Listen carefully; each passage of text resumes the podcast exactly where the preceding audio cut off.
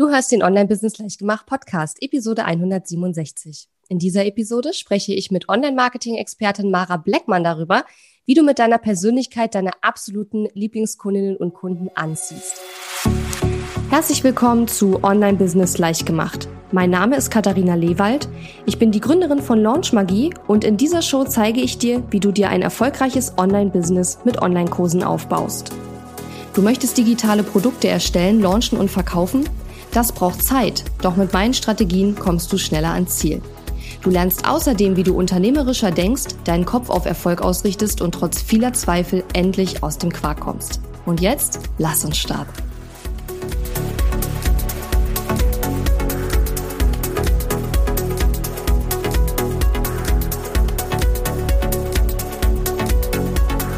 Heute bin ich, wie gesagt, hier mit der lieben Mara Bleckmann. Und ähm, hallo Mara erstmal. Hallo. Ja, Mara ist Online-Marketing-Expertin, besonders für kreative Selbstständige. Und sie war früher Marketingchefin bei Dirk Kräuter, wie ich gerade im Vorgespräch erfahren habe. Das wusste ich nämlich gar nicht. Und Mara mag keine Hunde, hat aber selbst eine Mops.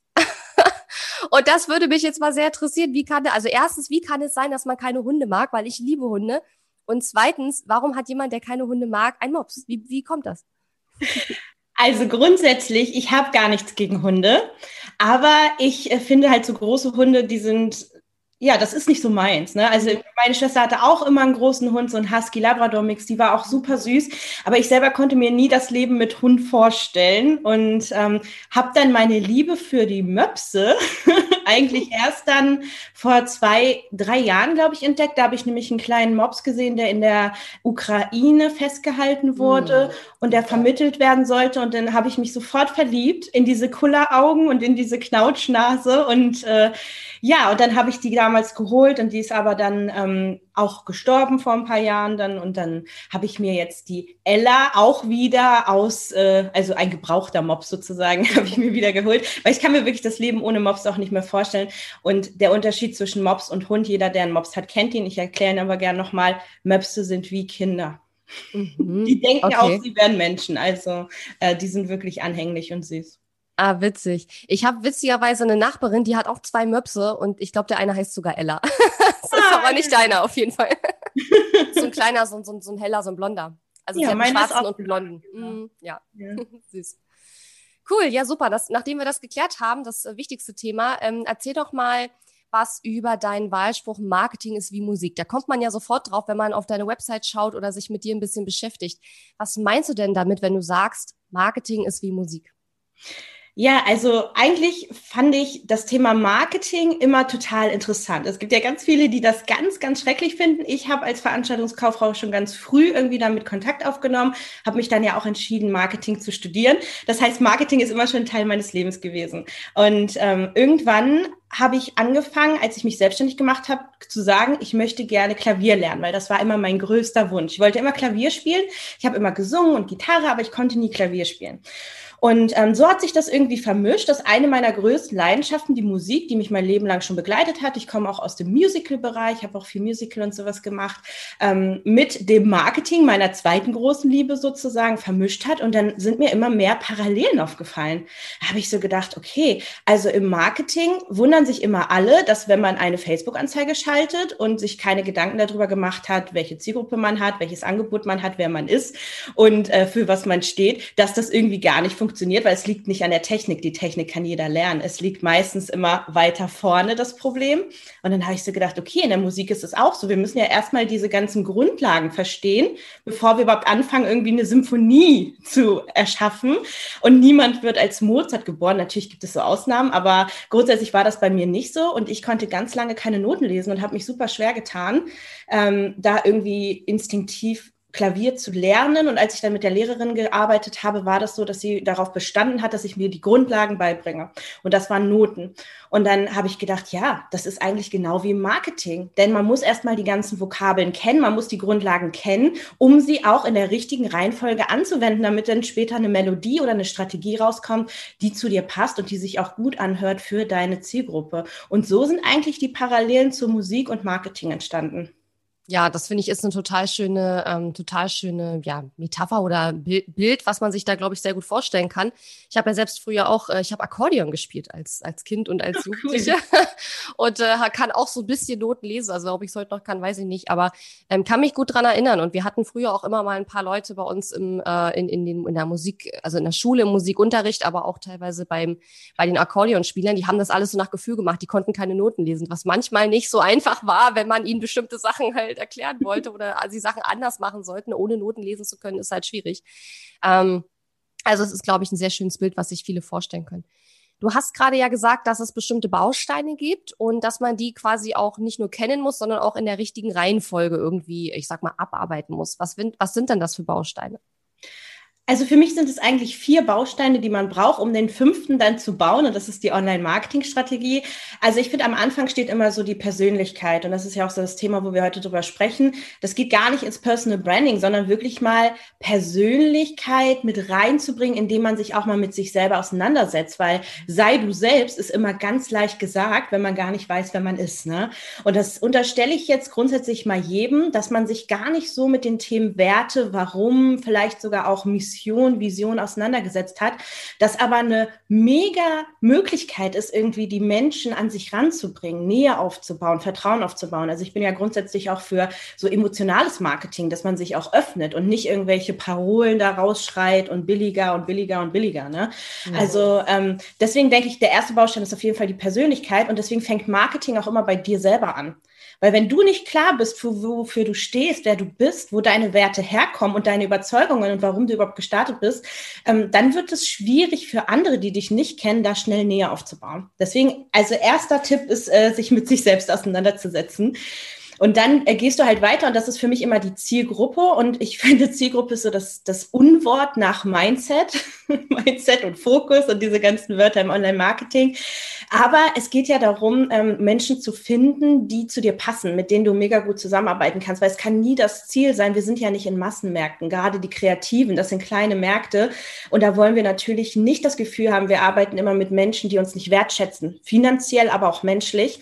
Und ähm, habe ich selber erlebt. Ich bin auch als Dienstleisterin gestartet. Jetzt bin ich ja Beraterin und deswegen ist es super wichtig, sich da auch mit auseinanderzusetzen. Was will ich gar nicht haben? Also wer ist denn mein Antikunde? So als mhm. Tipp jetzt mal ähm, zu schauen, bei wem gehen mir die Zehennägel nach oben und ähm, mit wem kann ich mich super identifizieren und was haben auch die Kunden gemeinsam, mit denen ich jetzt in den letzten Jahren gearbeitet habe, ähm, an Werten, die ich vielleicht auch verkörpere. So, mhm. und ähm, um einfach diese Parallelen zu ziehen. Und das ist für mich eine der wichtigsten Bausteine in so einer Melodie. Man, man braucht im Endeffekt im Online-Marketing, es geht um Zielgruppe und um Angebot.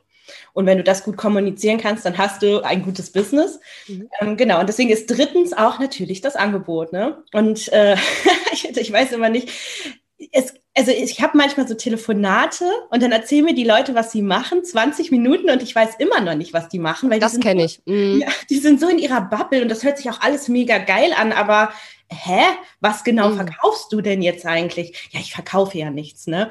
Und ich bin auch mhm. kein Fan, also ich bin jetzt nicht so jemand, der gerne verkauft, so richtig pushy und nach draußen geht, sondern ich sage immer, dein Marketing verkauft für dich. Und wenn das gut genug ist, dann musst du nicht mehr der pushy Verkäufer sein. Und das ist ja, ja auch das Thema Personal Branding, wo wir noch drauf eingehen.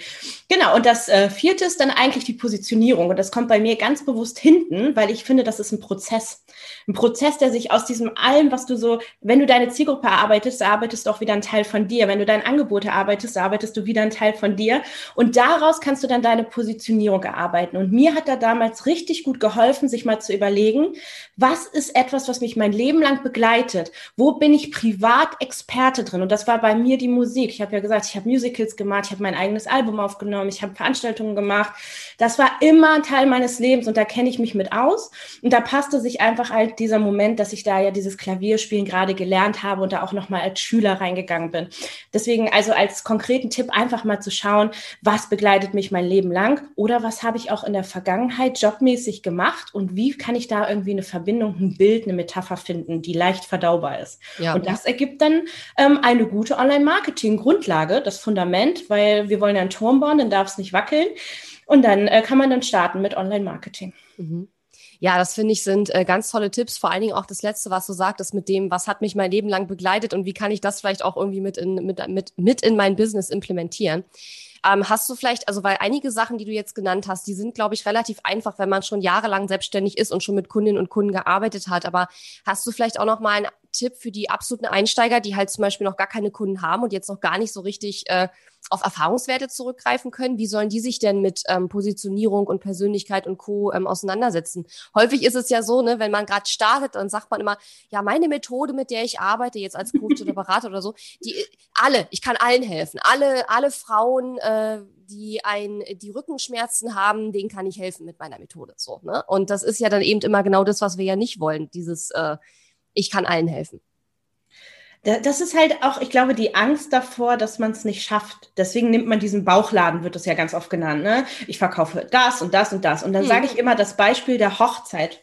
Also ich selber bin da noch nicht verheiratet, aber wenn ich mal heirate, dann wird das mega krass. und dann, dann ist doch nicht die Frage, nehme ich den Fotografen, der alles fotografiert, Kinder, Hunde, Babys und äh, Erwachsene und Omas und, und Stillleben, oder nehme ich den, der nur diese Hochzeiten macht, die ich mir auch bildlich vorstelle. Ähm, ähm, da ist natürlich die Wahl auf den Experten. Und das ist mhm. irgendwo ähm, auch eine Entscheidungssache. Ich habe manchmal das Gefühl, auch jetzt in, in meinen Programmen, dass die Leute immer das, da sich so dran klammern. Ich brauche noch so ein Sicherheitsnetz. Mhm. Wenn ich jetzt nicht, wenn ich mich jetzt entscheide, dann ist das entschieden. Ja, aber daher kommt ja das Wort Entscheidung auch. ja, das stimmt. Und es ist ja auch witzig, weil wenn du dich selber nicht entscheiden kannst, dann wirst du immer Menschen anziehen, die auch sich nicht entscheiden können. Wenn du nicht klar bist, dann sind deine Kunden auch nicht klar. Und ähm, gerade bei mir war das am Anfang so, dass ich, ich kann ja extrem viel. Ich wurde ja im Online-Marketing von null ausgebildet. Also als ich da angefangen habe, da konnte ich gar nichts. Und als ich aufgehört habe, konnte ich alles gefühlt. Und mhm. da musste ich mich eigentlich nur entscheiden, was ich machen will. Aber das war auch für mich ein Prozess. Also sich da auch die Zeit zu geben und wirklich zu schauen und auszuprobieren, was ist denn das Richtige für mich? Ne? Wo liegt denn jetzt mein Talent und was braucht der Markt? Also es hört sich, es ist, alle sagen das selber, aber es ist wirklich so. Welches Problem kann ich wirklich lösen? Und wenn man dann noch auf kreative Art und Weise, und deswegen finde ich kreatives Marketing so wichtig, wenn du dann noch hervorstichst durch sowas wie Marketing ist, wie Musik oder ähm, ich habe einen Kunden, der, der macht Qualität hörbar machen, der ist Podcast-Cutter. So, das sind halt Sachen, die, die bleiben im Kopf und natürlich kommen die Leute dann eher zu dir, weil du, du bist das Einhorn. Sei mhm. das Einhorn. Und dafür musst du nicht laut sein, dafür musst du nicht glitzern, dafür musst du dir einfach Gedanken machen, wie kannst du es anders anstatt besser machen. Das ist so für die Einsteiger vielleicht ganz interessant. Ja, das finde ich ganz wichtig. Und anders machen anstelle von besser machen, ist auch gerade am Anfang, wenn man noch wenig Erfahrung hat, so viel leichter, als wenn man sagt, ich muss es jetzt besser machen. Ja, du kannst es halt nicht besser machen äh, als Leute, die das seit 20 Jahren machen, wenn du gerade erst anfängst. Also dann wärst du halt echt schon ein, ein mega krasses Ausnahmetalent, was es auch manchmal geben mag, sicherlich. Aber das ist viel, viel schwieriger, als zu sagen, ich mache es jetzt halt anders. Ne? Und ich finde übrigens auch das Beispiel total schön, was du gegeben hast mit der Hochzeit, weil ich sage immer, wenn du, wenn du ein, am Herz operiert werden musst, lässt du dich von deinem Allgemeinarzt hier bei dir im Ort äh, äh, operieren oder gehst du zu einem absoluten Herzspezialisten, der diese Operation schon 20.000 Mal gemacht hat. Ne? Dein Beispiel finde ich aber ein bisschen netter. Es ist netter, ja. aber vielen Dank dafür, das ist super. Ähm, ja, und ich glaube, das sage ich eben auch immer, es ist ganz wichtig, dass man eben am Anfang erstmal verschiedene Sachen ausprobiert. Deswegen glaube ich, es ist auch ganz am Anfang ein Stück weit normal, dass man so einen gewissen Bauchladen hat und erstmal sagt, okay, ich teste mal ein bisschen aus. Aber irgendwann kommt der Punkt, da muss man sich halt oder dann sollte man sich entscheiden, weil damit macht man sich einfach viel, viel leichter, als wenn man eben diesen Bauchladen für immer und ewig beibehält. Ne? Und ich glaube auch, und deswegen sage ich ja, der erste Punkt ist die Persönlichkeit. Wenn man mhm. diese vier Schritte durchgeht, dann kann man viel, viel schneller sich von Dingen lösen, weil einem eigentlich klar geworden ist. Und das ist auch das Thema mit dem Warum. Das ist ja auch gerade Trend gewesen und das ist ja mega ausgelutscht. Aber immer, wenn ich frage, was ist dein Warum, kriege ich immer so, ja, ich möchte Menschen helfen. Jemandem mhm. helfen ist kein Warum. Ein Warum ist immer eine Verletzung. Entweder wurde ich vom System enttäuscht, ich wurde von Menschen enttäuscht, ich äh, wurde in keine Ahnung von mir selber enttäuscht. Und ähm, diese Enttäuschung irgendwie in Worte zu fassen, das ist schon der erste Schritt, um überhaupt mit sich zu arbeiten und auch mit anderen zu arbeiten. Und dann wird auch viel klarer, warum trete ich eigentlich an und mhm. was kann ich verkaufen, um meine Vision, und deswegen sage ich, das Thema Vision ist ja sehr groß, aber wie sieht die Welt aus, wenn mein Produkt, meine Dienstleistung wirklich erfolgreich nach draußen ähm, kommuniziert wurde. Und das treibt so sehr an. Also es war bei mir auch damals, ich bin auch ohne Vision gestartet. Ich wusste auch gar nicht, warum ich gestartet bin. Ich wusste nur, ich muss mich jetzt selbstständig machen, obwohl ich das nie wollte. Und erst im Nachhinein habe ich halt diese Reflexion gemacht und habe gesagt, ja, ich wurde da auch verletzt, weil ich bin da in eine Welt gekommen, die alles versprochen hat. Online-Marketing, der heilige Gral. Ne? Vor vier, fünf Jahren war das ja auch noch ganz anders. Und ähm, dann wurde ich da echt enttäuscht und habe da auch gesehen, wie Leute da sehr viel Geld verloren haben, weil sie schlecht beraten wurden, ähm, mhm. ähm, weil sich nicht gut gekümmert wurden, weil sie selber das auch einfach abgegeben haben. Und deswegen bin ich kein Fan davon, sein Marketing komplett abzugeben. Ja, ich auch nicht übrigens. Also das gerade, wenn man am Anfang steht. Also klar, wenn man irgendwann mehrere Jahre dabei ist und man seine Kunden super kennt, sein Angebot super kennt, seine Marke super aufgebaut hat, dass man dann Stück für Stück Sachen abgibt, finde ich total okay. Aber ich erlebe das auch häufig, dass gerade die ein, absoluten Einsteiger, die sagen, ich habe keinen Bock auf Marketing, ich mag das nicht und am liebsten will ich das weghaben, die geben das dann in fremde Hände und wundern sich dann halt auch, warum es nicht funktioniert und obendrein sie auch noch einen Haufen Geld dafür ausgegeben haben. Ne? Deswegen, also ich persönlich finde es ja viel einfacher, wenn man äh, anfängt, Spaß an Marketing zu haben. Aber das, das ist eigentlich, äh, genau, das ist eigentlich äh, die, die nächste Frage nämlich schon. Ähm, was ist denn so dein Tipp für diejenigen, die wirklich sagen, ähm, ja, ich mag Marketing nicht oder manche haben ja sogar regelrecht Angst davor. Ähm, es fühlt sich immer so an wie etwas, was man tun muss, aber nicht unbedingt etwas, wo, wofür man angetreten ist oder was man gerne tun möchte. Ähm, was wäre denn da dein Tipp? Wie kann man denn damit am besten umgehen? Also da habe ich eigentlich nur einen Tipp und das heißt, du musst gar nichts. Und wenn ich da draußen, und das sehe ich ganz oft, nämlich, oh, Clubhouse, da gehe ich hin. Mhm. Oh, ich bin jetzt aber auch bei LinkedIn und ich bin bei Facebook und ich bin bei Instagram. Oh, da kommt wieder was Neues. Das heißt, der Fokus ist immer wieder, da ist was Neues, das funktioniert für mich. Da ist was Neues, das funktioniert dann für mich und das funktioniert nie. Mhm. Weil grundsätzlich glaube ich, die meisten Leute haben keinen Bock auf Marketing, weil das, was sie da draußen sehen, sie wirklich langweilt und sie abgefuckt sind. Also ich sag mal so, die über Nacht reich werden Strategien. Jedes Mal, wenn ich so eine, so eine Ad sehe, dann könnte ich mir so denken, hello. Ich blende das immer aus. Ich blende das aus. Ich habe ich hab neulich auch so eine, so eine, so eine Videoanzeige gesehen, wo auch so in der Richtung, ne, von so, von so einem Typ irgendwie. Und ich habe echt gedacht, dass der parodiert sich selbst. Also es war so schlecht und ich dachte, ja. ich dachte, der parodiert sich, aber dann habe ich irgendwann festgestellt, nee, das ist echt, das ist echt sein Werbevideo so. Im Armani-Anzug in seinem Kinderzimmer, sowas halt. Und ähm, ich finde, genau, und ich glaube, das ist erstmal diese Ablehnung gegen Marketing, liegt daran, dass dieser Markt sich einfach so das ist so negativ geworden. Das ist ein bisschen wie Verkaufen, Network Marketing. Das hat so einen negativen Beigeschmack. Und ähm, das finde ich eigentlich mega schade, weil grundsätzlich, ja, Marketing ist ja Lügen erzählen. Das hat immer meine Großtante zu mir gesagt. Ach, du bist da in der Lügenbranche. Wo Ach, ich mir denke, ähm, ja, das ist die Wahrnehmung. Im, Im Fernsehen ist es vielleicht so. Aber wir können es doch anders machen. Weil wir können doch auch mit persönlichem Marketing, mit authentisch, sage ich immer ganz ungern, aber empathisch, also offenem Marketing, wirklich eine andere Art und Weise von Marketing kreieren. Nämlich so, wie es zu uns passt. Und und ähm, in anderen Schuhen zu laufen, das gibt immer Blasen. Deswegen sage ich immer, such dir doch was, was dir Spaß macht und konzentriere dich gerade für Anfänger, aber auch für alle anderen. Das ist meine Strategie seit drei Jahren. Ich habe nur drei Säulen. Ich habe einen Social Media Kanal, ich habe eine organische Traffic-Quelle, das ist mein Podcast und ich arbeite mit Facebook-Anzeigen. Und das war's. Ab und zu gebe ich noch ein paar ähm, Kongresse oder ich äh, gehe als Speaker, bin ich unterwegs oder werde hier eingeladen. Aber grundsätzlich reicht es doch für einen Anfang, sich wirklich mal auf drei Sachen zu konzentrieren konzentrieren, damit wirklich Liebe reinzugehen und Spaß, weil ja. Social Media kann auch richtig Spaß machen, aber nur wenn man die richtige Plattform hat und wenn man nicht immer das Gefühl hat, ich muss produzieren, ich muss jetzt live gehen. Ey, wenn ich keinen Bock habe, live zu gehen, dann gehe ich halt nicht live. Dann ja, mach das, das mache ich auch so. Außer ich habe es angekündigt, dann gehe ich natürlich live. Aber ja, man kann ja die Energie auch shiften, das stimmt schon. Ja, ja. Aber ähm, ich finde grundsätzlich, niemandem hilft das. Und ich habe das auch in den letzten Monaten mal gesehen, dass es auch eine Art von Marketing gibt, wo man halt auch einfach mal andere Dinge erzählt. Ich selbst habe auch immer so, war immer so die Lehrerin, ne? So, ja, ich zeige dir jetzt mal was auch in meinem Podcast. Und wenn man den jetzt mal hört, nach 175 Folgen, wie sich das hin zum Entertainment, weil die Menschen wollen unterhalten werden und dabei was zu lernen, ist noch irgendwie die Kirsche auf der Sahne. Also mach dir einfach mal nicht so einen Stress, sei einfach mal du selbst und dann macht das auch mega Spaß, Marketing. Mhm. Ich finde das äh, witzig, wie du das erzählst, weil mir ist gerade so ein bisschen der Gedanke gekommen, wenn ich Menschen auch berate zum Thema Marketing, Online-Business aufbauen und so weiter, dann wer, also ich werde ja auch häufig gefragt, ja, auf welchem Social Media Kanal soll ich denn jetzt sein? Und ich gebe ja auch mal den Tipp auf einem und nicht auf zehn, weil, ne, mach lieber eins richtig als zehn nur so halb. Ja. Und dann heißt es immer, ja, welches denn? Und ich denke mir immer, ja, worauf hast du Bock? Was macht dir denn Spaß? Ja, Instagram. Ja, dann mach das. Und dann sind die meisten Leute so, wie?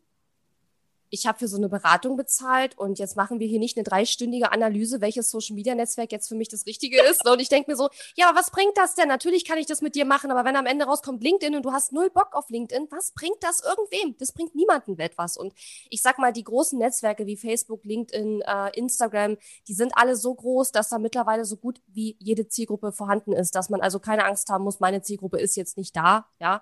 Und deswegen, ähm, ja, ist, finde ich eben auch immer das Wichtigste, dass man Spaß an dieser Sache hat. Und ich sage ja auch immer, man soll nicht so viel machen, aber viele machen es dann trotzdem. Und ach, das ist halt, naja, gut. Ja, das aber, ist auch wie mit dem Bauchladen. Die können sich mhm. dann nicht davon trennen. Und ich habe ja. auch das Gespräch oft geführt, dass die dann gesagt haben, du hast nur ein, ein Social Media Kanal, mhm. so eine Strategie funktioniert. Und dann wurde ich letztes Jahr wurde ich ja gehackt. Mhm. Und jetzt musste ich wieder von neuem anfangen. Und was, was habe ich mir so gedacht? Ja, egal. Ich habe ja noch meinen Podcast und ich habe ja noch meine Ads. Also meine Kunden brechen ja nicht weg. Und deswegen drei Säulen, mega. Wenn dir eine wegbricht, hast du immer noch zwei andere. Und gerade mit dem Podcast ist man ja auch unabhängiger. Das heißt, man kann ja jederzeit dann auch auf die Folgen zugreifen, falls da irgendwas passieren sollte. Ja. Ähm, aber grundsätzlich glaube ich, dass viele einfach Angst davor haben, irgendwas zu verpassen. So, das ist ja mit dem Clubhaus jetzt auch mit dem Hype. Ja, ne? ja.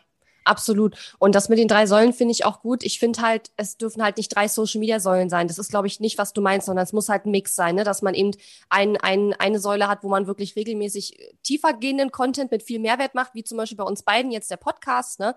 Ähm, dann hast du vielleicht einen Social-Media-Kanal und dann vielleicht nochmal Ads oder E-Mail-Marketing, ne, wenn man erst anfängt. Viele wollen ja erstmal noch keine Ads schalten, weil ja. es eben viel Geld kostet. Aber das äh, wäre erstmal so wichtig, glaube ich, nochmal zu erwähnen, dass wir jetzt nicht sagen, sei auf drei Social-Media-Kanälen, sondern eher so ne, verschiedene Kanäle mit verschiedenen Zwecken, die, die dahinter stehen eigentlich. Ne? Genau, also ich finde Social Media, das wird ja auch immer so also benutzt als Verkaufsplattform. Und dann denke ich mir so, dafür ist es ja gar nicht gedacht. Mhm. Social Media ist für mich Community Management und Markenaufbau. Das heißt, darüber zeigst du, wer du bist. Ne? Und deswegen ist es ja auch so wichtig, eine Mischung aus Persönlichkeit und Business zu haben und nicht mhm. nur sich hinter seinen Sachen zu verstecken. Und ähm, also so eine organische Traffic-Quelle, das kann ja auch ein YouTube-Kanal sein, das kann ein ähm, Blog sein, aber auch ein Podcast. Das kommt ja darauf an, was du magst. Aber irgendwas davon wirst du ja mögen. Aber es ist halt ein mega Multiplikator, wenn wir mal überlegen, wo das überhaupt ausgespielt wird, so ein Podcast, auf 5000 Seiten gefühlt, ähm, bei richtig vielen Anbietern, genauso wie YouTube, was SEO-relevant ist, aber auch ein Blog. Also da hat man einfach einen Mega-Multiplikator, der Vertrauen aufbaut und deinen Expertenstatus auch natürlich aufbaut, weil du dich da richtig tief in das Thema reinlassen kannst. Und ähm, dann die Facebook-Anzeigen, also für mich ist das immer Facebook, aber es geht natürlich auch TikTok-Werbung, haben wir jetzt auch schon geschaltet oder LinkedIn, ähm, dass man einfach sagt, okay, das ist wirklich dafür da, um auch omnipräsent zu sein, um auch zu verkaufen direkt. Ne? Natürlich auch über eine Strategie. Also ich gehe nicht raus und sage, kauf bei mir, wenn du mich nicht kennst, aber ähm, so ist das für mich aufgebaut. Und ich finde, das hat eine gute Woge und trotzdem kommen viele über Social Media und sagen, ich will mit dir arbeiten. Mhm. So, ja. Das schließt sich ja nicht aus ja, das ist ein super Tipp, ne? Wenn man manchmal auch so Beiträge sieht, wo jemand schreibt, ja, mein Online-Kurs ist jetzt geöffnet. So. Ja, das ist zwar schön, aber es wundert halt mich auch nicht, wenn auf solche Beiträge halt keine Reaktionen kommen und da nicht viel passiert, weil das ist jetzt halt erstmal nur eine Information. Manch einer schreibt vielleicht noch drunter, ja, herzlichen Glückwunsch, aber ansonsten, ne, was soll ich damit tun als jemand, der diesen Beitrag sieht? Ja, wie, wie, also was, warum sollte mich das jetzt im Detail interessieren? Ne? Also es ist halt so ein bisschen immer die Frage, dass man einfach überlegt, was ist jetzt der Mehrwert? Und so die reine Information, dass dein Online-Kurs jetzt gestartet ist, ähm, interessiert vielleicht deine absoluten Superfans und vielleicht auch die, die jetzt äh, den Kurs gekauft haben. Aber alle anderen werden sich wahrscheinlich sagen, hm, ja, okay. Und scrollen weiter. Also die denken da gar nicht drüber nach, die scrollen halt weiter. So. Ja. Genau. Ähm, du hast ja äh, gesagt, oder ich habe es auf deiner Website gelesen, dass eins von deinen Kernthemen auch so Personal Branding ist. Und da sind wir ja eigentlich auch schon mittendrin in dem Thema. Viele meiner Hörerinnen und Hörer bauen ja auch ein Personal Brand auf. Magst du mal so ein bisschen erzählen, wie du da selber auch rangegangen bist, als du angefangen hast? Sehr gerne. Also Personal Branding war für mich eigentlich nicht mal ein Begriff. Ich war vorher bei Balsen, ne, schön im Brandmanagement, habe mir so die Keks-Marken angeguckt, die die da aufgebaut haben. Und da habe ich so gedacht, also wie cool wäre es, wenn man diese ganzen Attribute von der Marke die sind hochpreisig, die markieren, daher kommt ja auch das Wort, ne? die haben viele Kunden, gute Kundenschaft, eine tiefe Verbindung, man nennt das ja auch immer Love Brands. Wie kann man das eigentlich so auf Menschen übertragen? Das war damals immer so meine Idee, weil ich wollte immer als Solopreneur, wenn überhaupt, starten und ähm, fand das spannend, irgendwie das zu nutzen. Und dann war ich ja bei Dirk und der hat das ja einfach perfekt verknüpft, auch mit Online-Marketing. Ne? Also er hat seine Nische, der hat sein, seine Persönlichkeit und der geht raus. Ne? Der ist provozierend, der ähm, fällt auf. Also das ist ähm, jemand, der wirklich laut trommelt, würde ich mal sagen. Aber der das perfekt irgendwie so mit allem zusammengepasst hat. Und dann habe ich gedacht, okay, wenn, wenn Dirk das kann, dann kann das eigentlich jeder. Aber woran liegt das denn, dass manche Menschen eher erfolgreicher sind, auch als Personal Brands und manche halt nicht? Und dann bin ich da so ein bisschen auf die Suche gegangen und habe halt so ganz viel über die Unterschiede zwischen einer Corporate Brand und einer Personal Brand gelesen und äh, mich da auch mit vielen Leuten unterhalten, die so eine Marke aufgebaut haben. Und eigentlich geht es ja nur darum, dass man einen Vorteil hat. Und das sehen die meisten gar nicht. Nämlich gerade, wenn du sagst, du bist am Anfang oder du hast einfach auch gar nicht so viel Budget, weil wir haben ja nicht, nicht unendlich Geld, wir haben nicht unendlich Zeit, wir haben nicht unendlich Energie, nicht unendlich Netzwerk, was auch immer. Ähm, dann ist eine Personal Brand für mich einfach ganz schnell eine Verbindung aufzubauen über die Stimme, über die Mimik, über die Gestik. Die Leute entscheiden innerhalb von Sekunden, höre ich weiter zu oder nicht. Mag ich mhm. den oder die, mag ich nicht.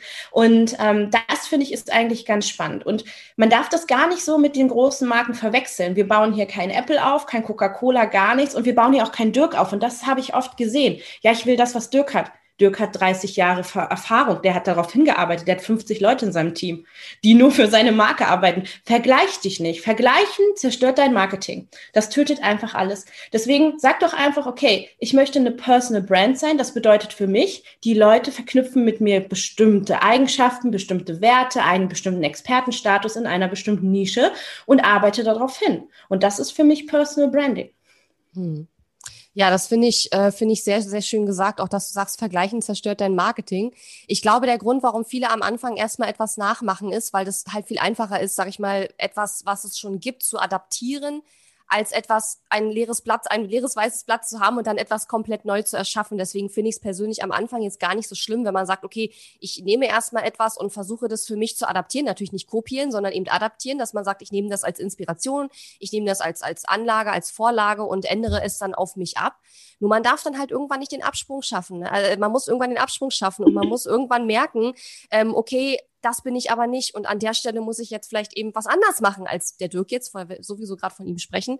Ähm, und wie du schon sagst, es hat halt auch gerade auch das Branding, die, also Personal Branding ist ja mehr als nur Farben, aber es gehört ja auch dazu, Farben, Schriftarten und so weiter.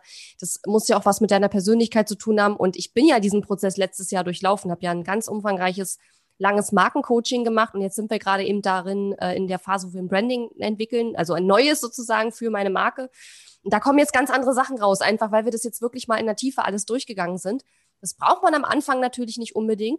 Aber wenn man sich wirklich mal damit auseinandersetzt, dann wird man merken, dass man gar aus allein schon diesem Grund nicht dasselbe machen kann wie jemand anders, weil das einfach überhaupt nicht zu einem passt. Ja. ja. Und deswegen finde ich. Ein USP, den wir haben alle, ne? Diese Persönlichkeit.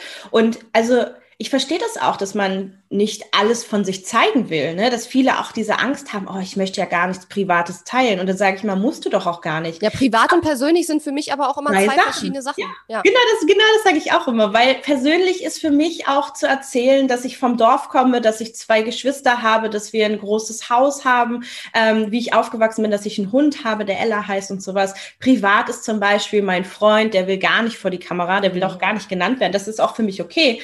Ähm, oder wenn ich zum Beispiel auf einer Beerdigung bin oder einer Taufe oder einer Hochzeit ja. und ich möchte das nicht teilen. Ich muss doch auch gar nichts teilen. Also warum ist, das ist ganz oft dieser Druck, ich muss das jetzt machen, weil das alle anderen machen. Nein, du musst ja gar nichts machen. Ja. Aber du musst, das Einzige, was man muss, ist wirklich anzufangen, die Zielgruppe als Menschen zu sehen. Das sind Menschen, die dir ihre Zeit schenken, die dir folgen, die ähm, deinen Content konsumieren. Und ganz viele Leute wirst du niemals irgendwo sehen in Kommentaren oder Likes. Das ist bei mir genauso. Ich habe irgendwie, keine Ahnung, knapp jetzt mit meinem neuen Account über 100 Follower und mache trotzdem fünfstellige Umsätze damit, weil die Leute mich dann immer per PN anschreiben. Mhm. Wo ich mir so denke, ja, ist ja auch okay, Leute.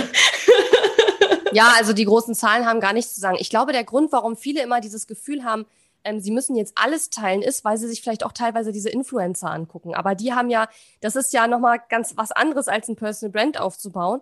Und viele Influencer, die verdienen ja ihr Geld eigentlich, wenn man es mal genau nimmt, durch die Inszenierung ihres Lebens. Ja, und das genau. ist ja überhaupt nicht das, worüber wir hier reden. Es geht nicht darum, dein Leben zu inszenieren. Es geht darum, einfach neben deiner Fachexpertise auch hier und da mal was Persönliches zu erzählen, wie die Beispiele, die du ja gerade genannt hast, was ja überhaupt nicht schlimm ist, was man ja auch durchaus erzählen kann. Und man kann sich ja immer aussuchen, was man erzählt. Wenn du jetzt nicht erzählen willst, dass du vom Dorf bist, erzählst du halt nicht, erzählst du was anderes. Ne? Ich finde, Persönlichkeit verbindet halt auch, ne? weil das ist ja auch mit diesen Gemeinsamkeiten und wir wollen ja auch dazu gehören. Wir sind ja auch Rudeltiere. Mhm. So, und wir gucken ja auch immer, was habe ich für Gemeinsamkeiten mit dieser Person und welch, und das ist wieder das Thema Werte. Welche Werte teile ich mit ihr? Und wenn es da Werte gibt, die du nicht teilst, wo du komplett gegen bist, dann wirst du dieser Person niemals vertrauen. Und wenn wir das aber nicht teilen und wir sind nur so waschi-waschi und wir verstecken uns hinter unseren Produkten, dann sind wir nur einer von vielen dann bleiben wir nicht in Erinnerung. Und das hast du ja eben auch gesagt. Eine Personal Brand ist ja viel mehr als nur seine Persönlichkeit. Es ist ja auch Wiedererkennungswerte, Ankerpunkte setzen, ähm, Branding, Design. Was sagt das aus? Jemand, der auf meine Seite kommt, der soll das Gefühl haben, dass er mich kennt dass er schon entscheiden kann, möchte ich mit ihr arbeiten oder nicht, weil das ist Marketing. Wenn der erst überlegen muss, ist das die richtige, mich dann 5000 Mal anschreibt, mir 5 Milliarden Fragen stellt und dann noch mit mir 10 Stunden telefoniert, dann ist das für mich nicht wirtschaftlich. Ja. Und ich finde auch, woran man das manchmal ganz gut merken kann, ob das funktioniert, was man da macht oder nicht, ist, wenn Leute dir schreiben und die dir schreiben, als wärst du eine Freundin und du kennst die aber überhaupt nicht. Ja. Ne? Dann ich finde das manchmal komisch, aber positiv komisch, weil ich merke, okay, die Person hat das Gefühl, sie kennt mich irgendwie ein Stück weit und sie vertraut mir, sonst würde sie mir nicht so auf diese Art und Weise vielleicht eine E-Mail schreiben oder eine private Nachricht oder so. Ähm, und wenn man diese Person aber selber gar nicht kennt, dann merkt man halt, anscheinend funktioniert mein, mein, mein Personal Branding oder das, was ich da tue, funktioniert irgendwie, weil da hat jemand Vertrauen zu mir aufgebaut super cool. Ähm, viele glauben ja leider, und ich würde mich da ehrlich gesagt auch gar nicht so unbedingt ausnehmen, äh, dass das Persönliche jetzt nicht so interessant ist. Ich weiß natürlich, dass es nicht stimmt, aber ich persönlich muss mich auch manchmal ein bisschen dazu zwingen, eher über persönliche Sachen zu reden, weil ich mich selber auch total viel wohler damit fühle, mein Fachwissen zu zeigen, als jetzt über persönliche Dinge zu reden. Ähm, und ich denke, dass es meinen Hörerinnen und Hörern, vielen von Ihnen auch so geht. Gibt es, also hast du da einen Tipp, wie man hier vielleicht Mindset-Shift schaffen kann? Weil bei Personal Branding geht es ja eben gerade auch ums Persönliche. Das haben wir ja gerade ganz ausführlich besprochen. Also Mindset-Shift, das ist auch so ein schönes Wort. Ja, ich wusste ich nicht, wie ich es anders ich formulieren sollte. Das einfach mal zu erklären. Ähm, ich habe eine YouTuberin, die heißt Ella the Bee mhm. und der folge ich jetzt seit, ich glaube, 14 Ja, die kenne ich auch. Mhm, ja. Also als ich angefangen habe zu studieren, war sie so, sie macht so Organisation, Lifestyle und sie ist natürlich mit mir auch erwachsen geworden. Die hat inzwischen eine Familie, ist verheiratet, ist wieder geschieden worden. Das weiß ich alles von ihr. Mhm. Die ist in ihre neue Wohnung gezogen und es ist nicht so, dass ich da sitze und ich will nur Organisationstipps und ich will nur irgendwie Lifestyle-Tipps, sondern ich möchte wissen, was die macht. Und wenn die da steht und die Kartons einpackt und ein bisschen was erzählt, wie ihr Tag war, dann fühle ich mich ihr so nah und ich denke immer so, wir könnten beste Freundinnen Freundinnen sein.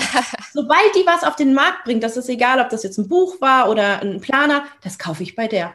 Weil ich fühle mich der einfach so verpflichtet, weil die so viel von sich preisgibt und ich finde die einfach so ganz wundervoll. Und das ist was, was wir teilen können, denn jeder von uns ist wundervoll und jeder von uns hat was, was andere Leute gerne hätten. Und wenn wir das zeigen und auch ganz normal verkaufen, indem wir einfach nur wir selber sind, äh, das ist doch ein Traum. Das ist doch das, was jeder will, nämlich nicht pushy verkaufen müssen, sondern einfach nur ein bisschen erzählen und zeigen. Natürlich gibt es meiner Meinung nach da auch eine Grenze. Also aber auch wieder persönlich und privat, das definiert jeder selber, aber ähm, irgendwie muss es sich die Waage halten. Also man könnte schon so sagen, 40 Prozent Content, 40 äh, Prozent Persönlichkeit und 20 Prozent ähm, vielleicht Werbung. Das hat, glaube ich, immer Calvin Hollywood gesagt vor ein paar Jahren. Mhm. Das finde ich schon ganz gut, aber grundsätzlich kann man die Sachen ja auch verbinden. Also wenn ich jetzt einen Tipp habe, wieso überlege ich mir nicht, warum ich diesen Tipp jetzt gebe? Was war der Moment, wo ich diesen Tipp selber empfangen habe oder wo ich das gesehen habe.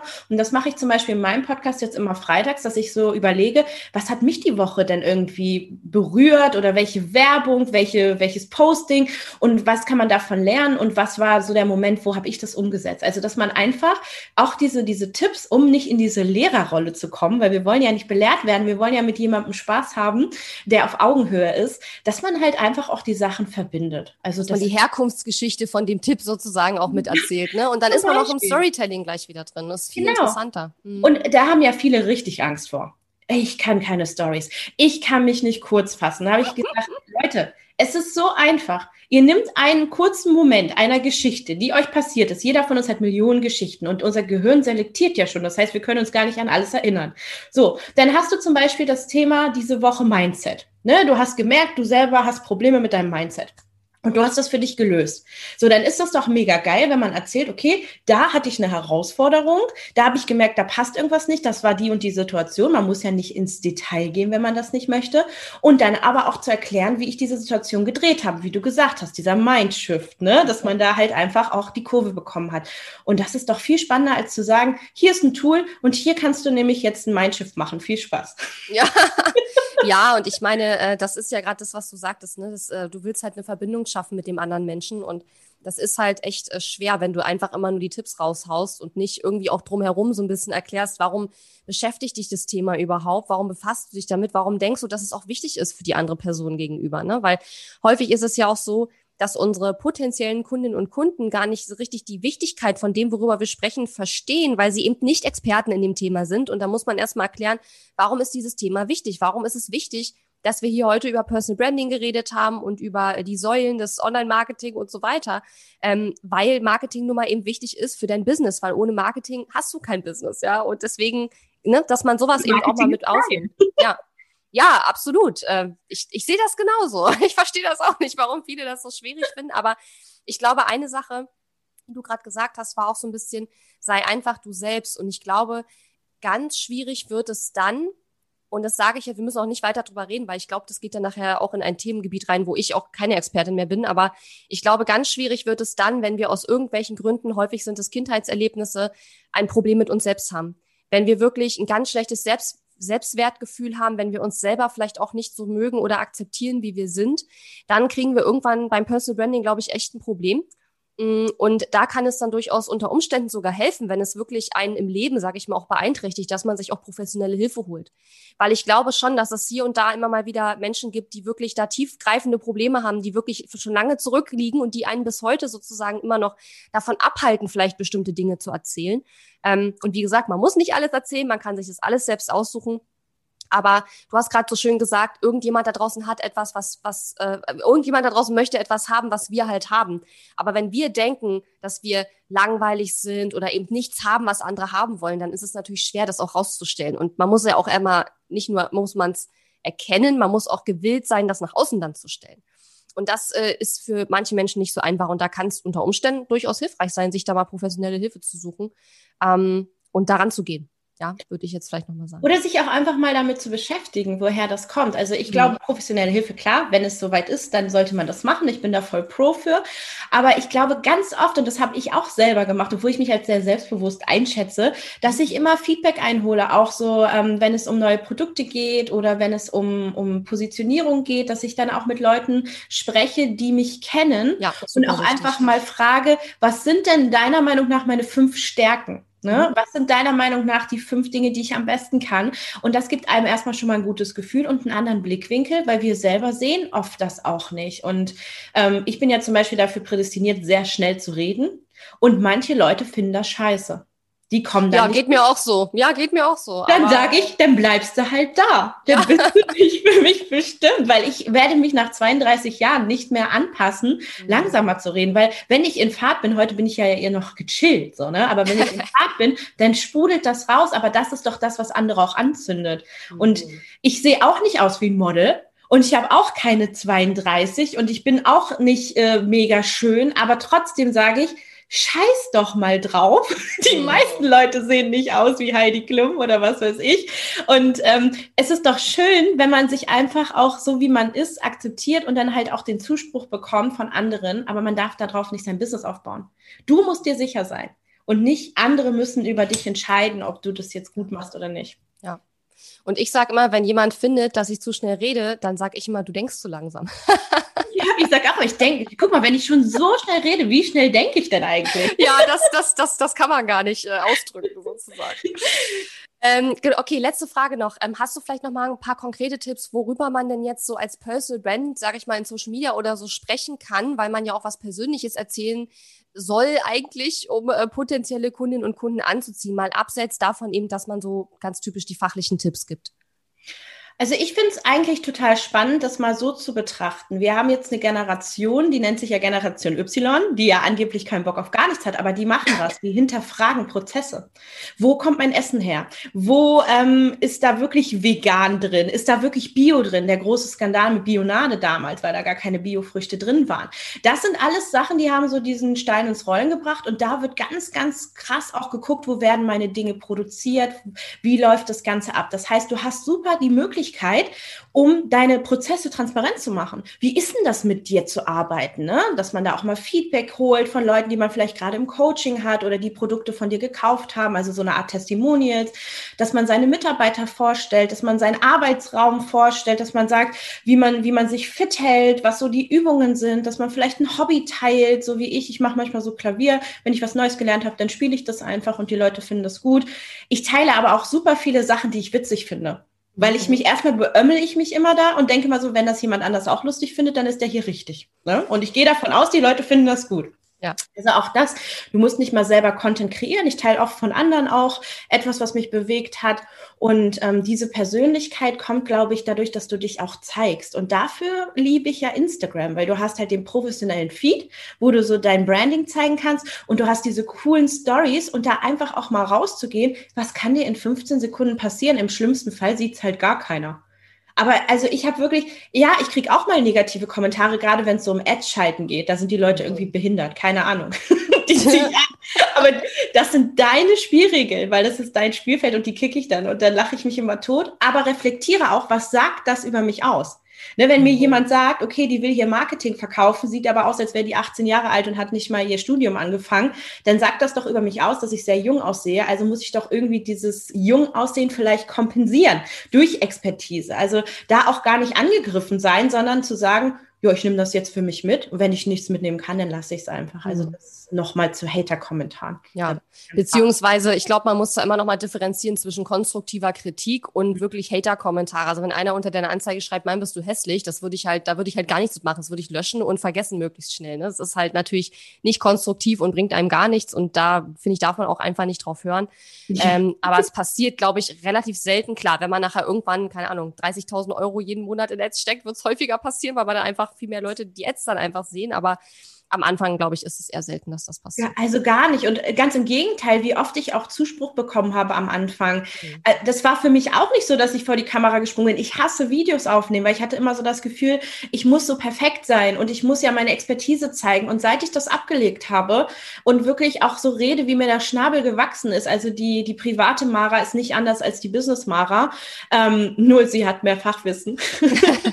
und äh, seitdem kommen noch mehr Leute zu mir und und ähm, auch, also die Zahl der Menschen, die in meine Programme kommen, so, das ist, das ist der Hammer, weil die sich einfach so angesprochen fühlen. Und das war vorher immer eine Distanz, die habe ich auch mit Absicht aufrechterhalten. Die braucht man gar nicht. Man, um Experte zu sein, muss man keine Distanz aufbauen. Ganz im Gegenteil. Ja. Es geht ja immer ums Herz irgendwo, ne? Ah, das ist ein ganz tolles äh, Abschlussplädoyer. Finde ich sehr, sehr schön. Ich könnte noch stundenlang mit dir reden, aber wir sind jetzt schon relativ lange hier zugange und deswegen würde ich mal die letzte Frage stellen, nämlich wo man mehr über dich erfahren kann. Also, wo kann man mehr über mich erfahren? Natürlich in meinem Podcast, der M-Faktor, so geht kreatives Marketing und auf meiner Seite marketingmitmara.de und natürlich könnt ihr mir gerne bei Instagram folgen, Marketingmagie unterstrich mit unterstrich mit Mara. So, also Marketingmagie mit Mara. Okay. Wunderbar, das packen wir natürlich auch alles in die Show Notes. Die findest du dann unter katharina-lewald.de slash 167. Und ähm, ja, da kannst du dann natürlich äh, auch nochmal ähm, nachschauen, kannst dich da zu Mara durchklicken und auf jeden Fall, wenn du mehr von Mara auf die Ohren möchtest, mal in ihren Podcast reinhören. Gut, mein Liebes, hat mir super, super viel Spaß gemacht. Äh, es würde mich nicht wundern, wenn wir uns nochmal irgendwann hören. Aus jeden Fall fand ich es sehr, sehr spannend und du hast ein paar coole, ähm, auch einprägsame Sätze, finde ich, rausgehauen, die bestimmt dem einen oder anderen auch nochmal im Gedächtnis bleiben. Also ganz lieben Dank und vielleicht bis bald. Macht es gut. Ciao, ciao. Tschüss. Die Episode ist zwar zu Ende, Aber wir müssen uns noch nicht verabschieden. Geh auf katharina-lewald.de slash Fahrplan, um dir meinen 5-Tage-Challenge-Fahrplan herunterzuladen, der dir helfen wird, deinen ersten oder nächsten Launch mit einer 5-Tage-Challenge zu planen. Auf meiner Website unter katharina-lewald.de findest du außerdem viele weitere hilfreiche kostenlose Ressourcen für dein Online-Business und einen Link zu meiner kostenlosen Facebook-Community. Und wenn dir mein Podcast gefällt, würde ich mich riesig über deine Bewertung und Rezension auf iTunes freuen. Bis zum nächsten Mal.